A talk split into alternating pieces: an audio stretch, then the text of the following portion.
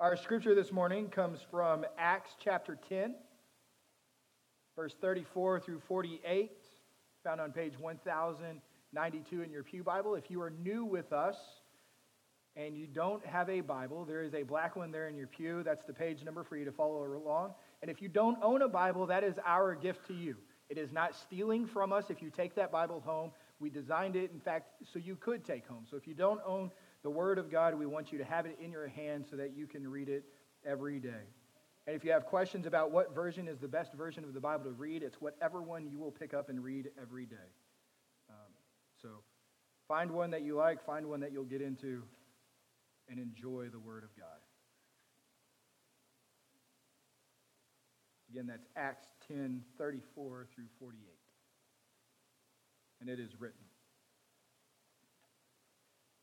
So Peter opened his mouth and said, "Truly I understand that God shows no partiality, but in every nation anyone who fears him and does what is right is acceptable to him. As for the word that he sent to Israel, preaching good news of peace through Jesus Christ, he is Lord of all. You yourselves know what happened throughout all Judea, beginning from Galilee after the baptism that John proclaimed, how God anointed Jesus of Nazareth with Holy Spirit and with power. He went about doing good and healing all who were oppressed by the devil. For God was with him, and we are witnesses of all that he did, both in the country of the Jews and in Jerusalem. They put him to death by hanging him on a tree. But God raised him on the third day and made him to appear, not to all the people, but to us who had been chosen by God as witnesses, who ate and drank with him after he rose from the dead. And he commanded us to preach to the people and to testify that he is the one appointed by God to be judge of the living and the dead. To him all the prophets bear witness that everyone who believes in him receives forgiveness of sins through his name." And while Peter was still saying these things, the Holy Spirit fell on all who heard the word, and the believers from among the circumcised who had come with Peter were amazed, because the gift of the Holy Spirit was poured out on the Gentiles.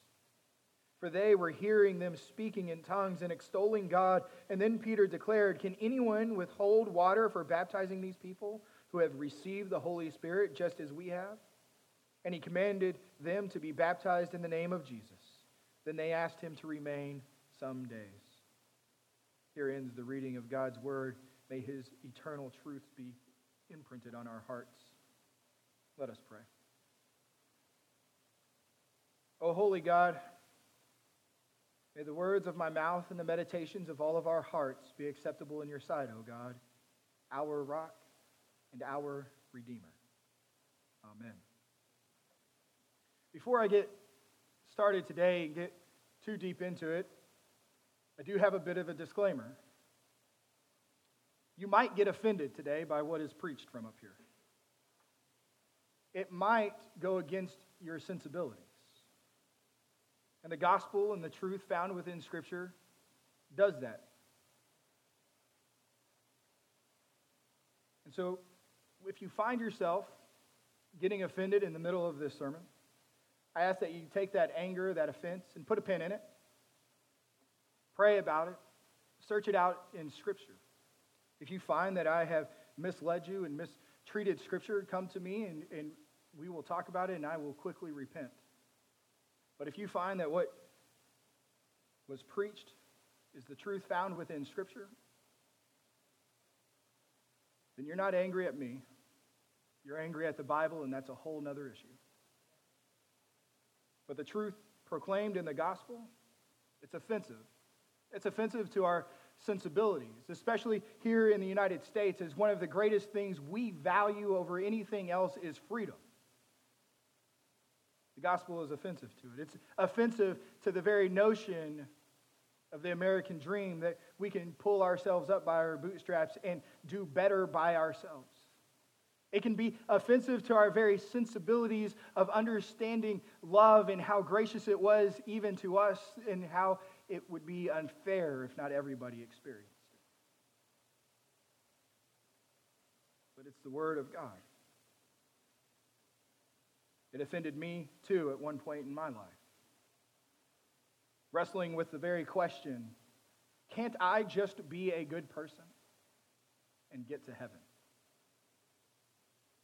Can't I just be a good person and get to heaven? To come to that understanding after reading Scripture would be a serious misunderstanding. It would be dangerous even to put that kind of understanding towards God in His very nature. To say that a good person can get to heaven without Jesus, based on their merits of being a good person, would declare that God holds a balance or a set of scales in which He measures our good deeds versus our bad deeds, and the goal by the end of our life is that our good deeds outweigh our bad deeds. And if they do, then we're good to go. If they don't, then we're in trouble. But that's not who God is revealed to be in Scripture. Nor is it what is required of us if we do want to earn heaven. If we want to earn heaven, merely being good isn't good enough. What God requires is perfection. What God's law that He set forth, found in the Old Testament, is perfection. And as we've been going through the book of Acts, we've come here to chapter 10, in which we see that the gospel of Jesus Christ that was once for the Jews within Jerusalem has spread to Judea and Samaria, and now we're at the point where Peter realizes and Gentiles realize that the good news of Jesus Christ is for everyone. No one is outside the reach of the love and the grace of Jesus Christ. That what Jesus accomplished on the cross wasn't limited to a few, but was made available to all.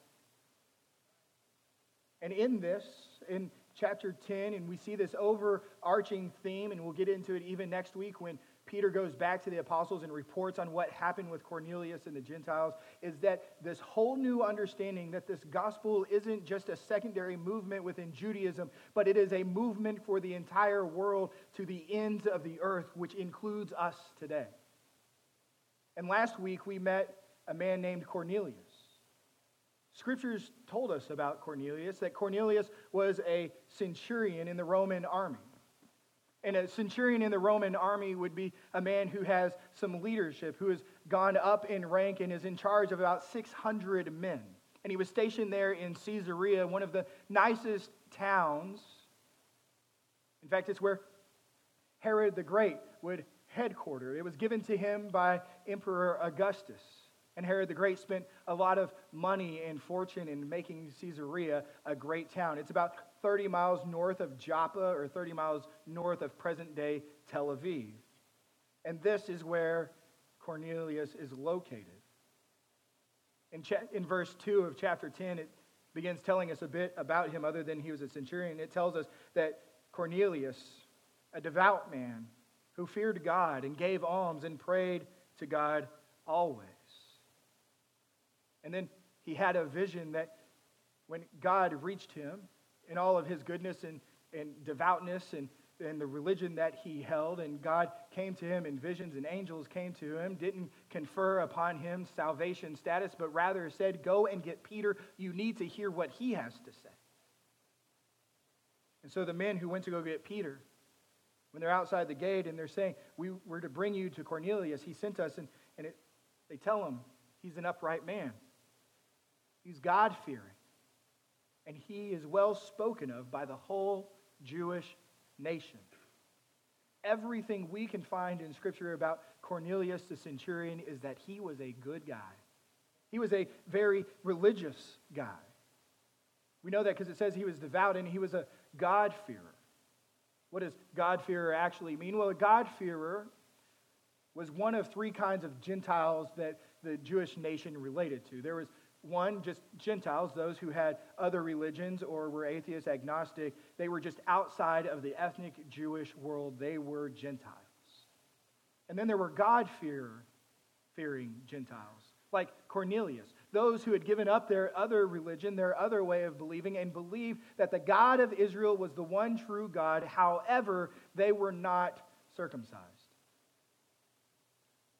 So they remained outside of the fold, outside of God's promise. And then there was the proselytes, those who believed the God of Israel was the one true God and were circumcised. Now, they would never ethnically be Jewish, but they were considered Jewish spiritually, part of the fold, going to synagogue, believing in the festivals. And the scripture tells us that Cornelius was a God-fearing Gentile, a very religious man by its own account. However, what we see in Scripture is this: one can be very religious and still need to be saved. In fact, even good people need to be saved too. Jesus says in his own words in John's Gospel, chapter 14, "I am the way, the truth, and the life. For none shall come to the Father except through me." Jesus doesn't leave many other options available to those of us in the world. The Apostle James, who was with Jesus for those 3 years and would go on and write his own letter, James in the 2nd chapter, verse 19 says, "You believe that God is one. You do well. Even the demons believe and shudder." Even the demons believe and shudder. We can go through our whole lives trying to do more good deeds than bad deeds in attempts to merit heaven, and we can find ourselves in the exact same position as the demons, unsaved. We're not beyond God's grace. We just haven't lived into it. We've rested on our own understanding and our own abilities to pull ourselves up by our own bootstraps and do this ourselves.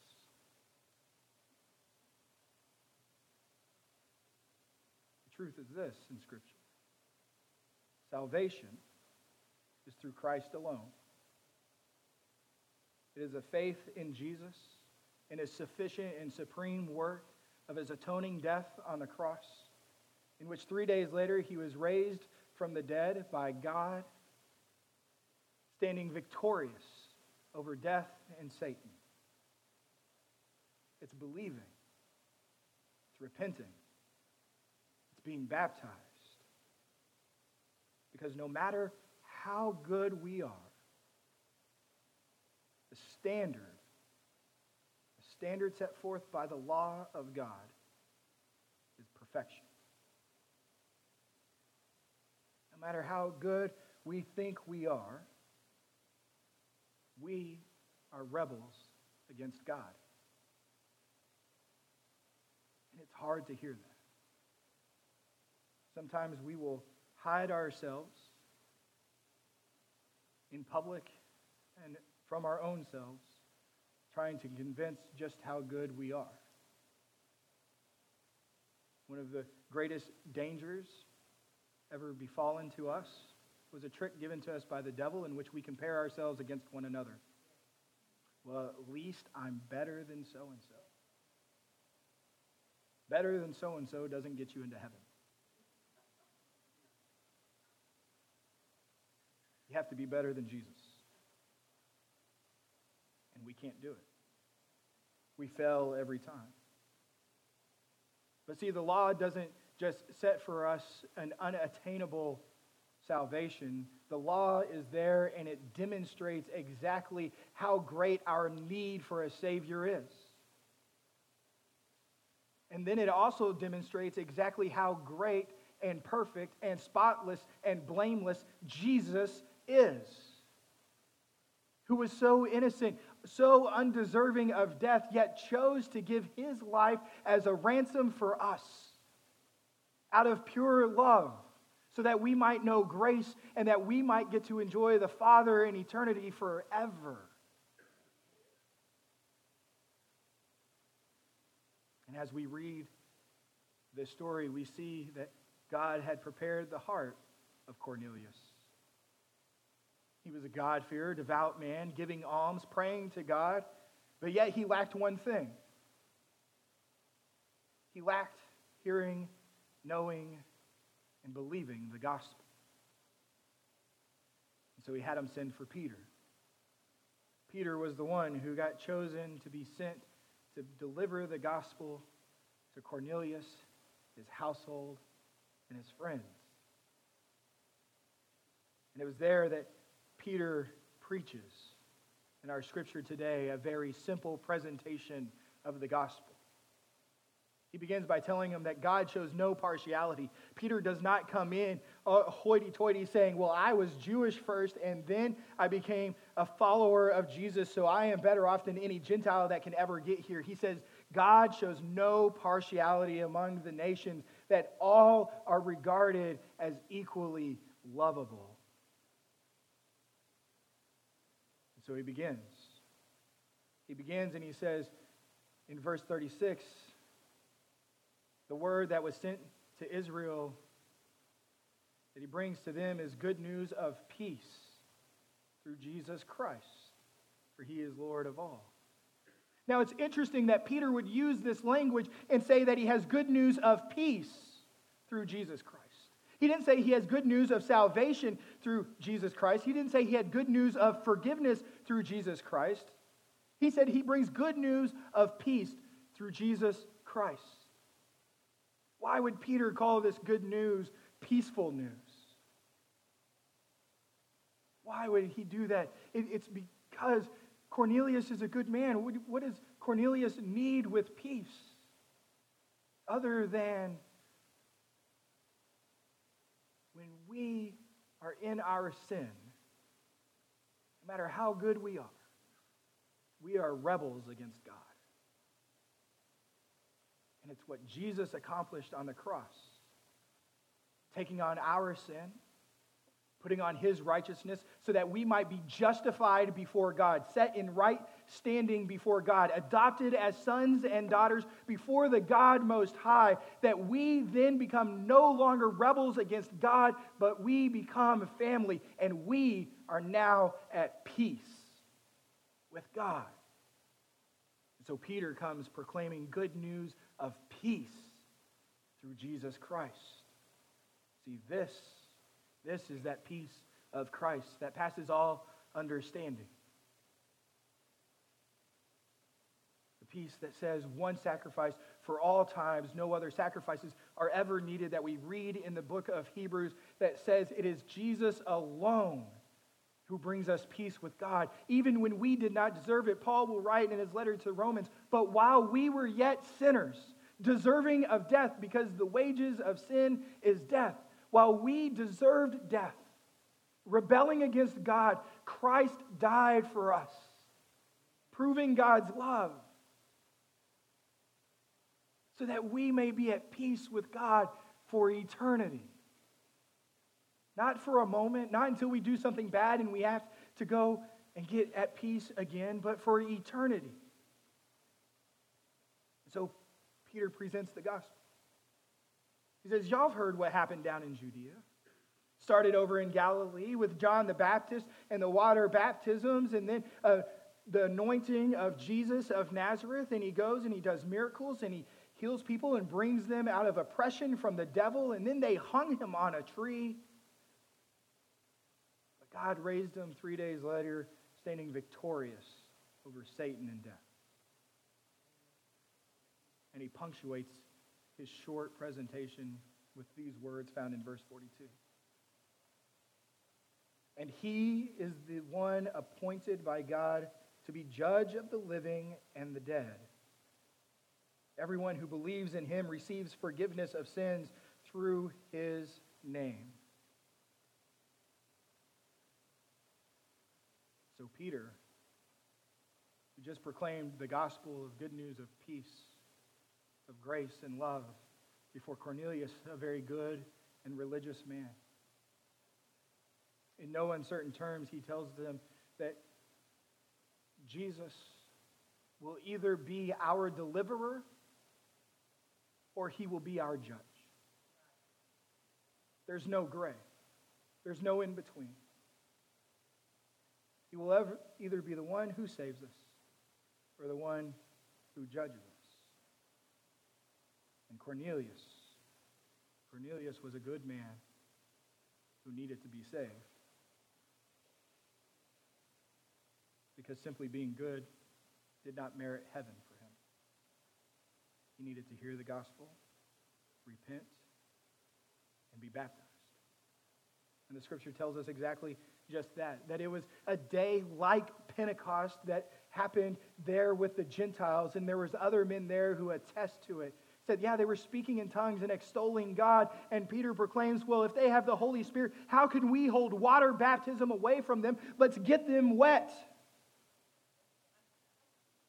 And then they ask him to stay for more days so he can teach them all that Jesus commanded, so that they could become disciples.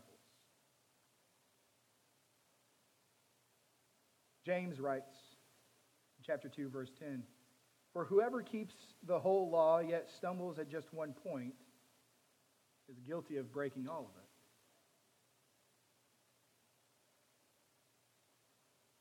This means being good, or having more good than bad, still makes us sinners in need of a Savior. But here's something, as Christians, we can still get messed up on. Sometimes we fall into the trap that we come to Jesus and we believe him for the forgiveness of our sins, past and present, and yet we believe that we must then go forward being more good than we are bad. And that is not at all how this grace thing works with Jesus. It is a once sacrifice for all. There's no more other sacrifices coming. There's no more penance to be paid for the bad that we've done. Jesus has forgiven us once and for all. We no longer carry it with us. The calling for us when we realize that we have sinned after we come to faith is mere confession and repentance. For by our baptism, it confers that we have already been adopted as sons and daughters of the God Most High. When we come to the table and we taste of this bread and drink from this cup, we remember that we are loved and we belong to God. There's no other need for a sacrifice. That what Jesus accomplished in the forgiving of sins was past, present, and future for all time. It says in Scripture, no other sacrifice will ever be needed again. So if you've been beating yourself up, thinking that, yeah, I believe in Jesus and he forgave everything previously, but yet I've still had this messed up life and I've struggled and I've done some really awful things and some good things and I don't know where the balance falls out. The balance falls out unfairly in your favor because of what Christ did. Not because of anything we did, but because of what he did. I mean, Paul puts it in a completely different way when he writes in Romans chapter 3, verse 23. He says, all have fallen short. All have sinned and fallen short of the glory of God. So how can anyone be saved and have eternal life? The truth of the Scripture that the Gentiles are finding out for the very first time in their lives when Peter is there? Only by God's love and forgiveness in Jesus Christ alone. So I implore you today. I implore you, do not trust your own goodness. Do not trust your own goodness. We can never be good enough to earn our way to heaven. Don't fall into that lie. Don't fall into that trap. It leads to self-doubt. It leads to comparing yourself to others instead of trusting and resting in Jesus. He says he brings good news of peace. What is peaceful about it if we're constantly trying to figure out this merit system and compare ourselves to others? Nothing. It's unrestful. We spend our whole lives then toiling, trying to attain something we can't attain, but that has been given to us graciously by Jesus already. So instead turn to Christ, because he took our sins and our punishment, even when he was blameless, spotless, perfect, and innocent.